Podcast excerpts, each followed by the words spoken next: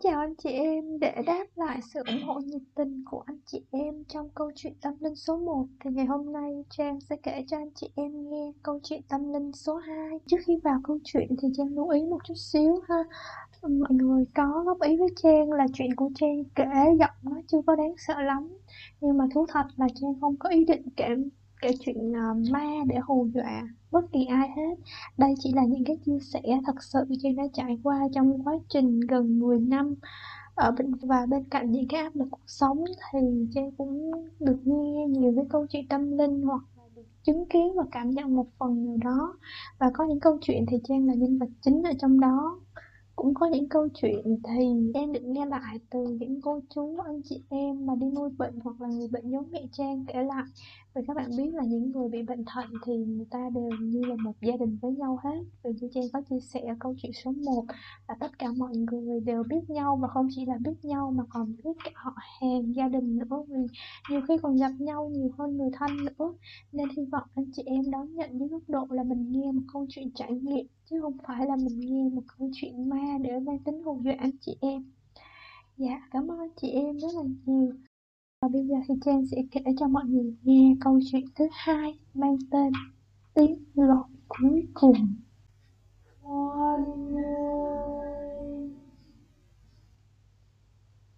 Dạ, câu chuyện như sau.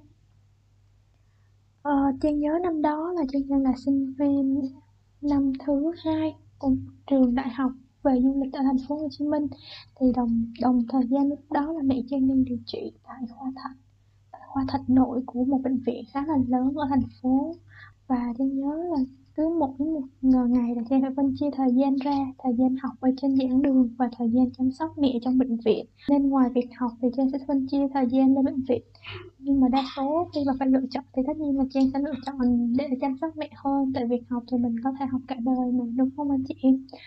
Ờ, thì Trang nhớ lúc đó Trang là sinh viên năm 2 và lúc đó là Trang đi mẹ đi chạy thận. Nhớ đó là một ngày thứ bảy ngày thứ bảy cuối tuần thì ở các khoa khác đều rất là vắng vì mọi người không làm việc ngày cuối tuần. Nhưng mà riêng khoa chạy thận và cái khu vực mà các máy chạy thì vẫn hoạt động rất là đều đặn. Vì chạy thận thì không có thời gian nào mà có thể nghỉ ngơi được máy hoạt động vẫn hết công suất uh, đều đặn. Cứ ba năm bảy hai tư sáu đều có người vào chạy thận hết và ngay cả ngày chủ nhật thì nếu như không nếu như có bệnh nhân cấp cứu thì các máy vẫn hoạt động luôn. Và Trang nhớ là hôm đó mẹ Trang chạy thận ở cái phòng lớn cái phòng cái khu vực chạy thận hồi mà mẹ Trang chạy á thì là có khoảng 5 phòng nó gồm hai phòng lớn ở hai đầu và vài phòng nhỏ chính giữa. Thì lúc đó mẹ Trang chạy thận ở phòng lớn phòng đó thì có khoảng uh, gần 20 giường. Và hôm đó là mẹ được xếp vào các giường hai góc và kế bên thì có một bác cũng lớn lớn tuổi rồi, chắc là trang đoán là tầm khoảng bảy mươi mấy tuổi rồi. Hoặc là lần thứ hai, lần thứ ba gì đấy, nhưng mà trang cũng không rõ nữa, nói chung là nhìn mặt bác khá là lạ và bác nó cũng lớn tuổi rồi và người thân thì cũng không có nhiều tại vì để ý là trong suốt cái quá trình mà mà nằm ở đó chạy thận đó thì trang không thấy người thân của bác đó đi ra đi vô. Và phía ngoài hành lang thì trang cũng không thấy tại vì đa số là trang quên hết mặt những người thân mà chạy thận cùng ca với mẹ trang. Thì có nghĩa là lúc đó là bác chạy thận chỉ có một mình thôi. À, vì vậy nên cái khúc mình nằm chạy thận lúc đó là bác đó chạy thận bằng cái kim cắm ở cổ à, nói một chút xíu để cho mọi người mà không hiểu về căn bệnh thận đó, thì mọi người sẽ biết là những người chạy thận đó, thì uh, người ta sẽ bổ mặt máu ở tay ha để nối mạch máu lại nhưng mà cái đó thì phải một tháng sau lành thì mới chạy được. Còn nếu như chạy cấp cứu thì người ta sẽ chọt kim thẳng vào cái mạch máu ở cổ để chạy. Thì bác nó chạy bằng mạch máu ở cổ trong quá trình chạy thì bác không có vận động được nên bác hay nhờ Trang là lấy nước cho bác uống rồi nhờ Trang là đút cháo cho bác ăn bác có một cái hộp cháo để trên đầu giường và nhờ nhờ Trang đút cho bác ăn rồi Trang lấy lấy lấy nước và lại ống hút đưa vào miệng cho bác uống. À, và Trang thấy bác khá là yếu và mỗi một lần bác nhờ thì có vẻ gì đó bác cũng ngại nhưng mà một mình bác thì lại không có làm được. Thì Trang cũng Lý là một phần là bác cũng cảm thấy giống như là áy náy với mình vì mình là người lạ mà ờ, các bạn biết là những người chạy thận đó thì trong quá trình chạy người ta sẽ rút rút máu ra một số lượng máu khá là lớn ra bên ngoài trên máy. Và đó bắt đầu máy nó sẽ hoạt động kết hợp với hóa chất sẽ lọc tách tách lớp ha tách lớp giữa nước và máu ra.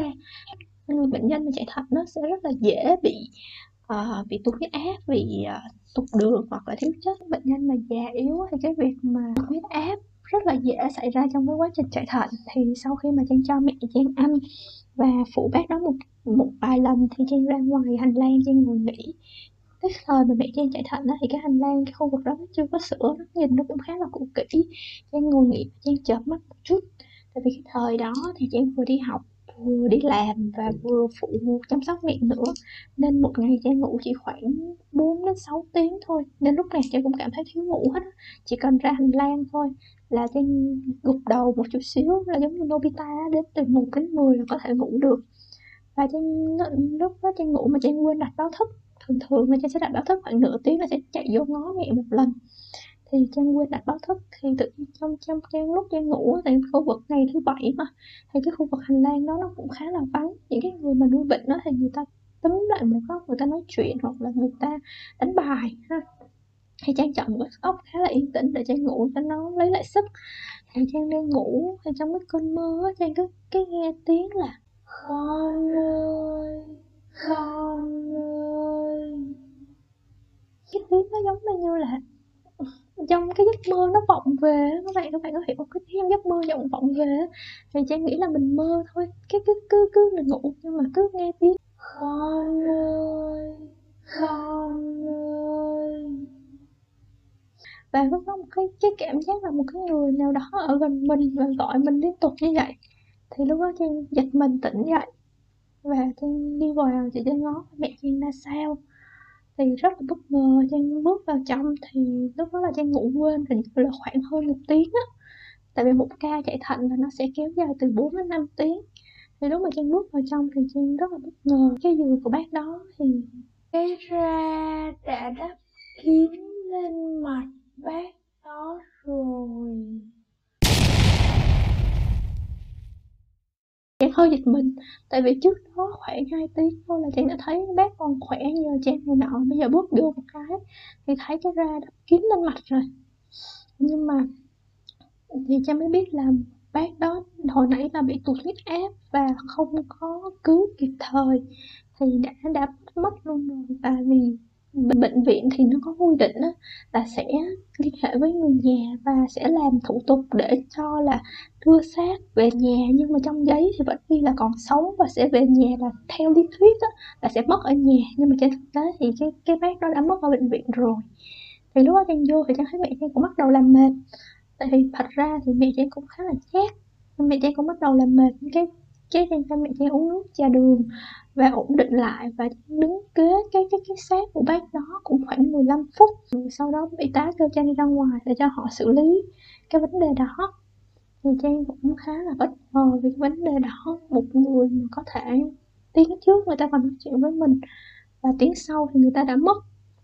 À, và vấn đề mà đi nhanh như vậy á Ờ, đối với các bạn thì các bạn có thấy là ừ sao sao có thể đi nhanh như vậy? Nhưng mà đối với những người ở trong khoa chạy thận đó thì không có cái gì là nói trước được hết. Và cũng rất, rất là may lúc đó trang vào kịp thời tại vì lúc đó mẹ trang cũng có dấu hiệu là tụt huyết áp. Các bạn nào mà có người thân đó, bị, chạy thận bạn sẽ biết khi tụt huyết áp người ta rất là ghê. Là người ta sẽ ói nè ở trên thì ói ở dưới thì đi phân ra rồi mắt sẽ trợn ngược lên nhưng rất là ghê và mẹ mà mồ hôi chán đầm đìa hết và người ta nói là nếu như lên với áp thì còn có thể uống uống thuốc để giảm giảm cái áp được nhưng mà tụt huyết áp thì nó còn nguy hiểm hơn. Thì cái lúc đó là trang nghe thứ tiếng gọi mà con ơi cháu ơi á thì trang cũng giật mình. Lúc đó là mẹ trang có dấu hiệu là mồ hôi chán đã vã ra hết. Cũng may là trang có thể vào kịp thời. Thì mọi người sẽ hỏi đúng không mọi người sẽ thắc mắc là ở ờ, ủa trong cái phòng đó không có y tá hay sao mà phải người nhà bệnh nhân phải tự lo hết mọi thứ? Dạ xin thưa là ai mà có người như bệnh ở giai đoạn chạy thận ở bệnh viện mọi người sẽ biết là cái sự quá tải của y tá trong khu vực đó. Một cái phòng 20 người mà chỉ có khoảng hai người điều dưỡng thôi thì họ sẽ không quan sát hết được tất cả mọi bệnh nhân. À, nên đa số là người nhà sẽ chủ động vào nhìn ngó bệnh nhân mình như thế nào và chủ động gọi y tá. Lúc đó là trên mới khoảng 20 tuổi thôi và cái hồi đó nhìn rất là ngây thơ chứ không có già dặn mà mộc mạc như bây giờ. Có bốn mươi mấy ký mặt rất là ngây thơ rất là nhỏ xíu à nên mấy cái cô chú mà chạy chung á, thì hay hay nhờ và hay gọi là hay sai vặt lắm.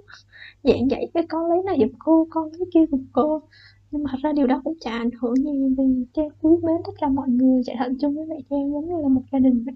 Có thể là nếu không có tiếng kêu đó thì mẹ Trang sẽ nguy hiểm hơn một chút hoặc là có thể mẹ Trang sẽ bị tụt huyết áp nặng.